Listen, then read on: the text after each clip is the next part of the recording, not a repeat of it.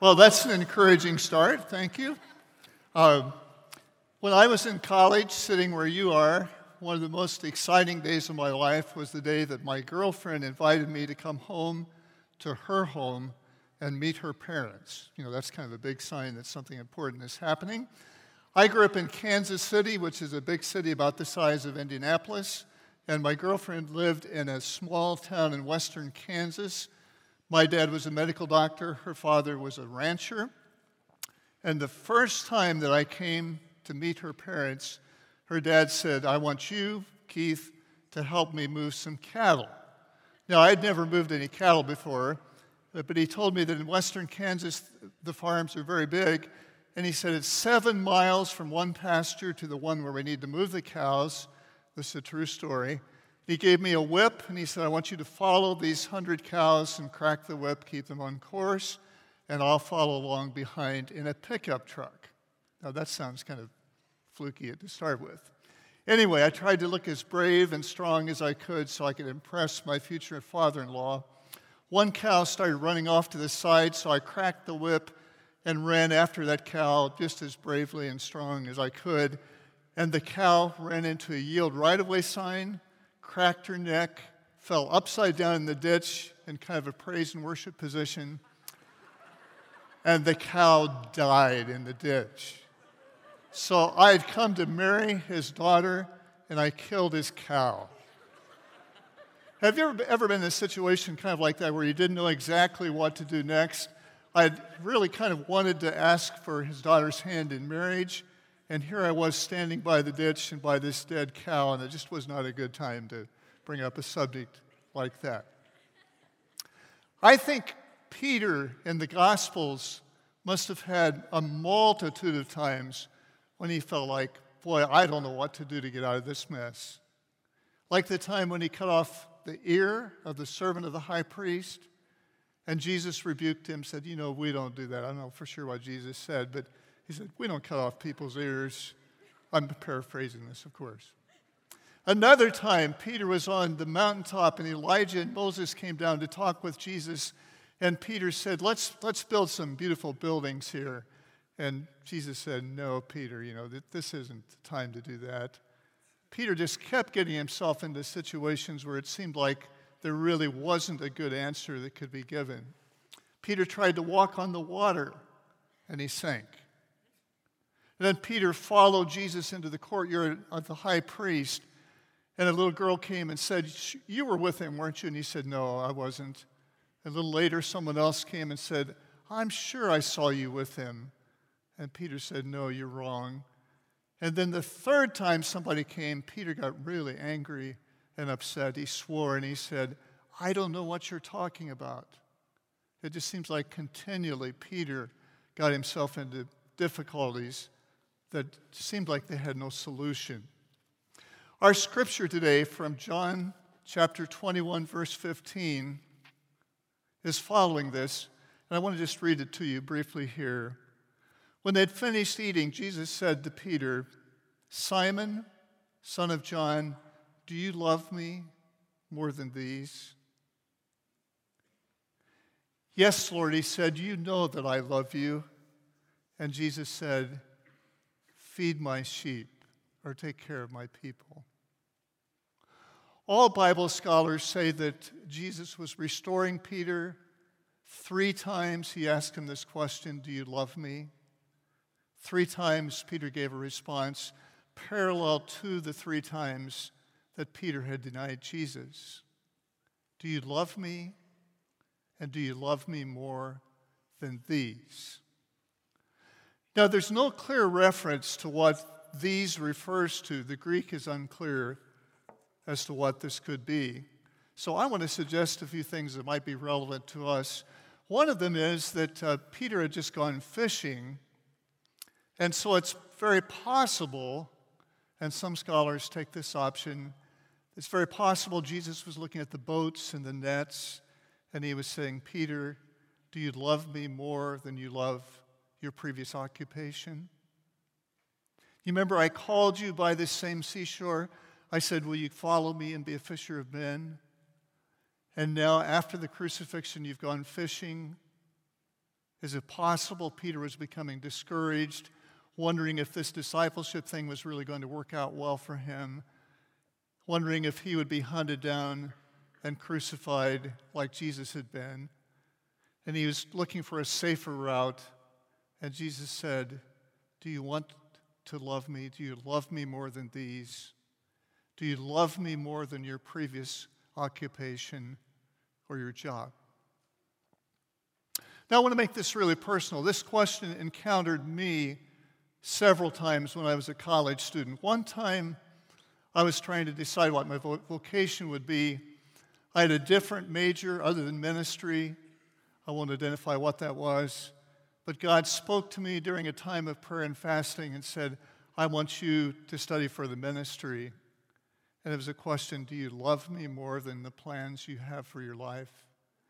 And I knew I had to give up those other plans and follow Jesus where he wanted me to go. Another time in graduate school, I found a way that I could make extra money by painting, not, not pictures, but houses. And I was painting some houses for rich people in Kansas City, even painting some at the headquarters of the Hallmark Channel, you know, the Hallmark movies and When Calls the Heart and all that stuff. But had some pretty good jobs painting and again, God spoke to me Do you love me more than this extra income? And I knew that God wanted me to give up that extra income and give my full time to the work that He called me to. And then later on, when I graduated from seminary, I was offered one job at a large church with a big salary, another job at a small church with a small salary. And I knew God was speaking to me and saying, Do you love me more than the big church and the big salary? Do you love me more than these? And I knew He was leading me to that smaller church with a smaller salary.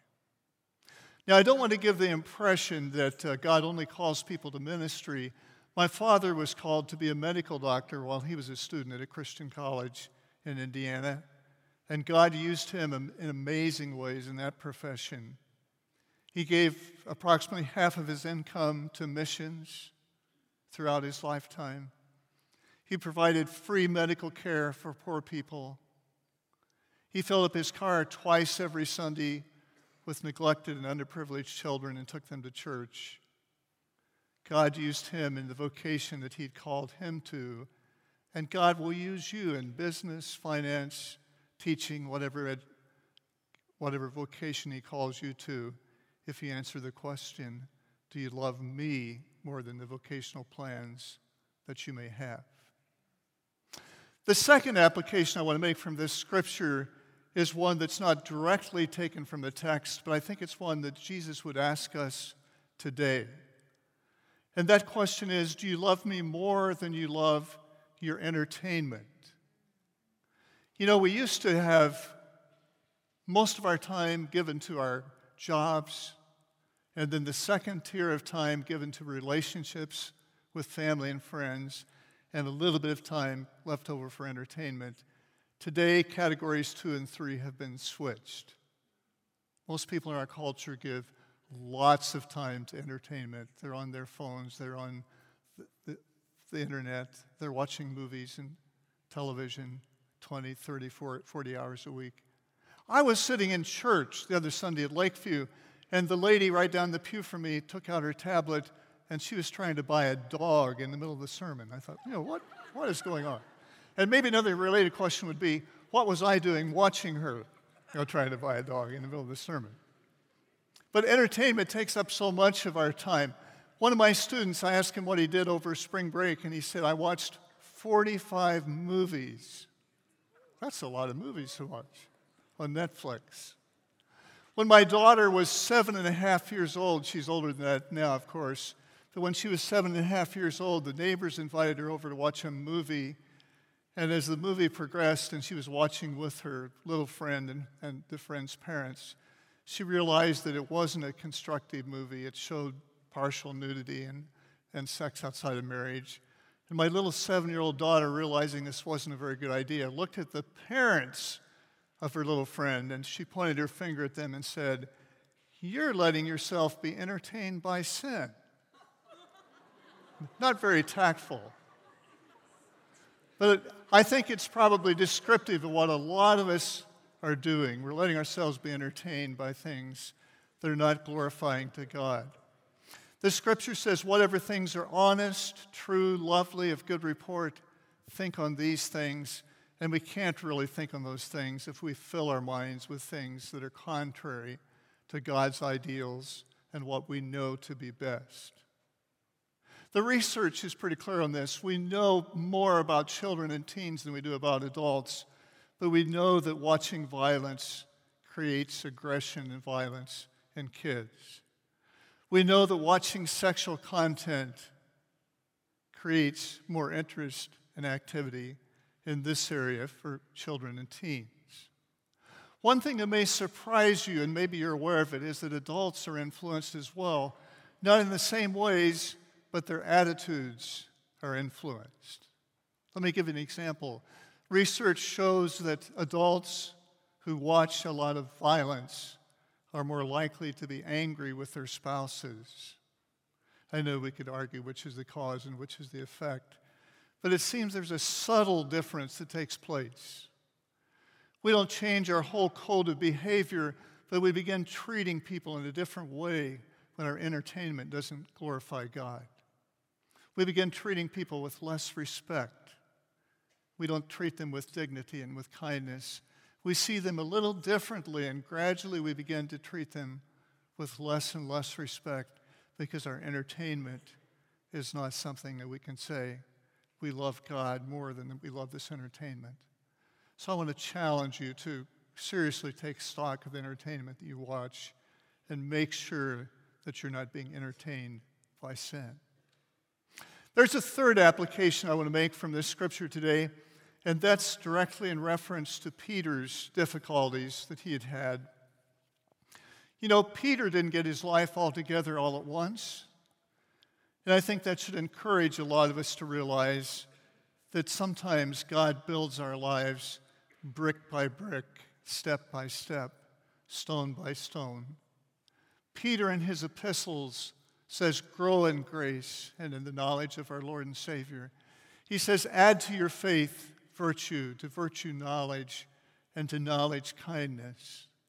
And he says, We are kept by the power of God through faith unto salvation. Peter knew what it was like to be kept by God even when he failed and failed miserably.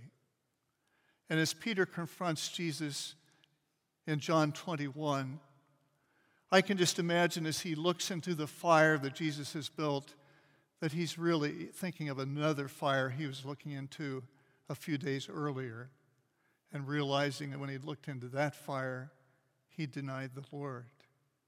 He's thinking about his sin and about Christ's effort to forgive him. And in this same chapter, verse 17, it says Peter was grieved that Jesus asked him a third time, Do you love me? Peter is being asked by Christ, Give up this, this rebellion, give up this fear, whatever it was that caused you to deny me.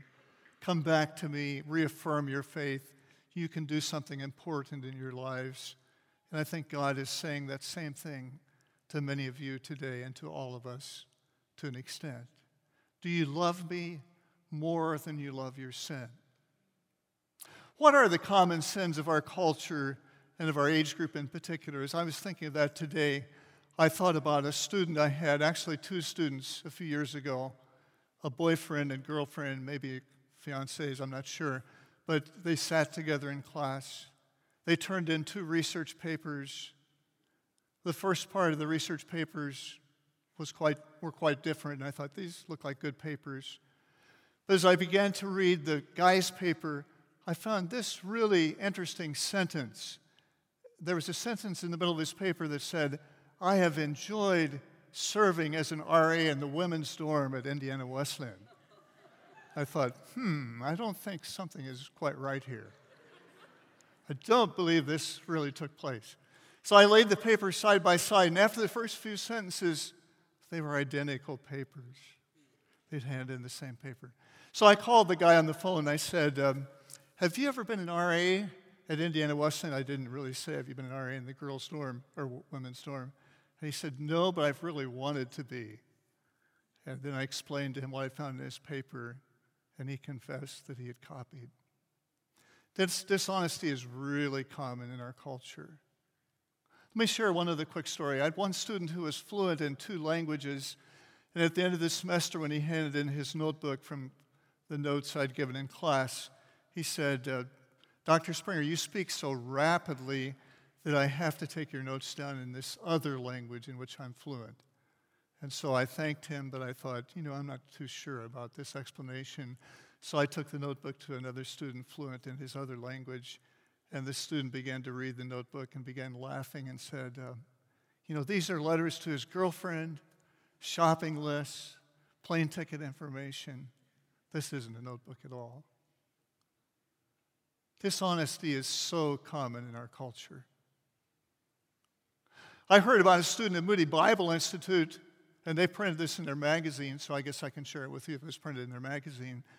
But the student didn't want to go to an evening class, and he told his wife, he was a married student, to bring him a package of frozen fish. And then he lay down in his bed and he threw the frozen fish in the air, and he said, uh, Call my professor tell him I'm flat on my back in bed and I just threw up my dinner. A little bit of a flimsy excuse. Our newspapers and television screens are filled with stories of dishonesty, so it's not just our age group, it's something that permeates our culture. Actresses Felicity Huffman, Lori Loughlin didn't think they would get into trouble cheating to get their kids into the colleges they wanted and yet they're facing jail time and heavy fines because of dishonesty. Selfishness is another big sin in our culture. Did you know that the second largest number of commandments in the Bible are commandments about helping the poor? Second only to the category of putting God first and not worshiping idols? If that's true, all of us need to be involved in helping people who are less fortunate. All of us need to be involved in serving someplace like the Salvation Army or the Boys and Girls Club or outreach to unchurched people through the local church that you attend. All of us need to be giving of our income to help some underprivileged child in another country through some organization like Compassion, or helping to stop sex trafficking, or helping the persecuted church the Bible calls us to help people who are less fortunate. Jesus began his ministry by saying, The Spirit of the Lord has anointed me to preach the gospel to the poor, to heal the brokenhearted, to set at liberty those who are bruised and oppressed, to proclaim the year of God's grace and God's favor. I've given a couple negative illustrations about students. Let me give you one quick positive one, and there are many, many more positive illustrations that I could give. I had a student named Jesse a few years ago who was helping in the midweek outreach program to kids at Lakeview Church. And there was a little boy in his program who came up to him one day and said, Jesse, would you be my dad? Because this little boy, I'll call him Benji, that's not his name, but Benji didn't have a dad. And Jesse thought for a moment. And he said, Yes, I'll be your dad. Jesse took Benji out to eat at McDonald's and Chick fil A and different places. He played basketball with him. He did, did a lot of things with him, sent him birthday cards, called him on his phone. And even after Jesse moved away and became a kids pastor at a large church of several thousand in South Dakota, Jesse still stayed in contact with Benji. And Benji grew up to be an outstanding Christian adult because a student like you took time to take an interest in a kid who needed help and said, Yes, I'm willing to be your dad. Selfishness is a sin we need to get rid of. Sexual sin is a sin we need to get rid of. Dishonesty, maybe these are the top three that I think of this morning. But Jesus was talking to Peter and saying, Peter, you need to get rid of those things. You need to love me in a way that you deny sin and give it up and begin a new start. Three quick observations in conclusion of the message today. One is that Jesus came looking for Peter. Isn't that interesting? It's just like the Garden of Eden story. We would have thought Adam and Eve, after sinning, would have gone looking for God, but that's not what happened. God came looking for them. And he said, Adam, where are you? Eve, where are you? This is the same story repeated in the New Testament. Jesus came looking for Peter, said, Peter, I want to restore you. In fact, one time earlier, Peter said, or Jesus said of Peter, Satan wants to sift you like wheat, but I've prayed for you that your faith will not fail. Jesus was praying for Peter and looking for a place where Peter could be restored completely as a disciple. And then, what I mentioned at the outset of the message, Peter didn't get his life together all at once, it was step by step. And I want to encourage you if you've been discouraged in your faith, if it seems difficult to live the Christian life, think of Peter and how God helped him overcome his difficulties step by step and moment by moment. Don't give up, but reaffirm your faith the same way that Peter did when Jesus confronted him in our scripture lesson today. Then finally, I want to just mention the great influence that Peter had. A few days later, after this, Peter is up preaching to thousands of people, and 3,000 people become Christians. We wouldn't do that in our churches. We'd say, You've got to wait. Can't, can't do that yet, Peter. But Peter's up there, and a lot of people are born again. Then, a little bit after that, Peter goes to a Roman commander's house, and the Roman commander becomes a believer. And his whole household become believers, and Gentiles become ushered into the church, the new church of Christ that's being founded in the book of Acts because of the preaching and obedience of Peter. And then Peter travels around the empire encouraging Christians feeding the sheep that Christ commanded him to in the passage we read. Peter was faithful to Christ after this incident where he reaffirmed his faith. I like what Andy Stanley says when he's thinking about this. Andy Stanley says, You know, I'd like to bring Peter back a few centuries later because Peter is taken to his execution, which Jesus had predicted in this chapter of John. I'd like to take Peter back and walk him down the same road that he walked on his way to his crucifixion. I'd like to take him a few centuries later and show him all the crosses on buildings sticking up around the very highway that he walked to be killed. I'd like to take him back a few centuries later, Andy Stanley says, and show him that the most beautiful building that could be imagined, maybe the most beautiful building in the world, has been built on the site of the Roman circus, the very place where so many Christians were executed. There's that beautiful building dedicated to the Savior that you served.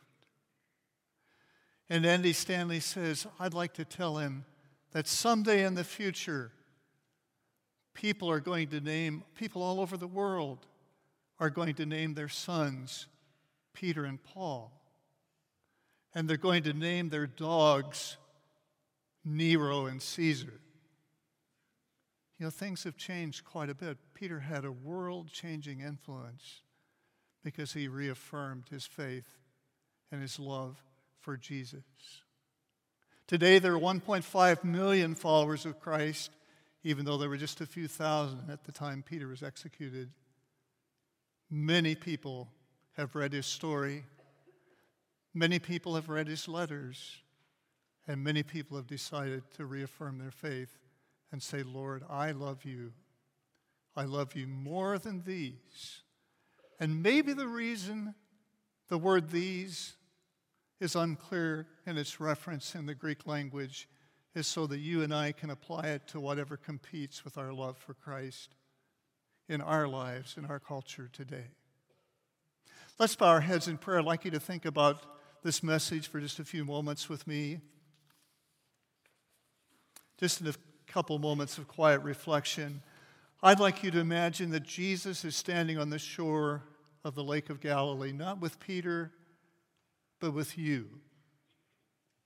Just kind of think about that for a moment or two with me. Jesus is standing there with you, and he's asking you the question that he asked Peter.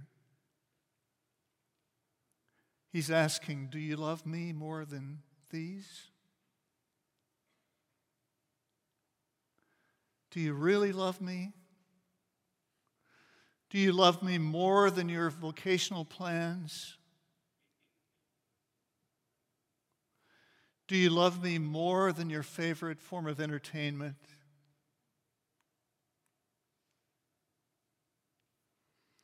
Do you love me more than the sins that you hold on to and have trouble releasing?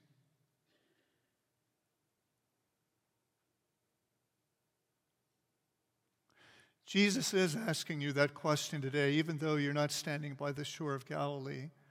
That question is his question to you. And the question I believe that he's asked me to ask you today. Lord, I pray you'd help all of us to answer like Peter did and thoughtfully say, Yes, Lord, I do love you more than these. I'm willing to give up any vocational plans that conflict with your will. I'm willing to give up any entertainment that's keeping me from being all that I should be for my family, my friends, and for my service to God and my fellow man. I'm willing to give up any sin that's keeping me from your presence and your blessing and your eternal plans for my life. Lord, help us all today to say, Yes, I love you more than these. In the name of Christ our Lord, we pray. Amen.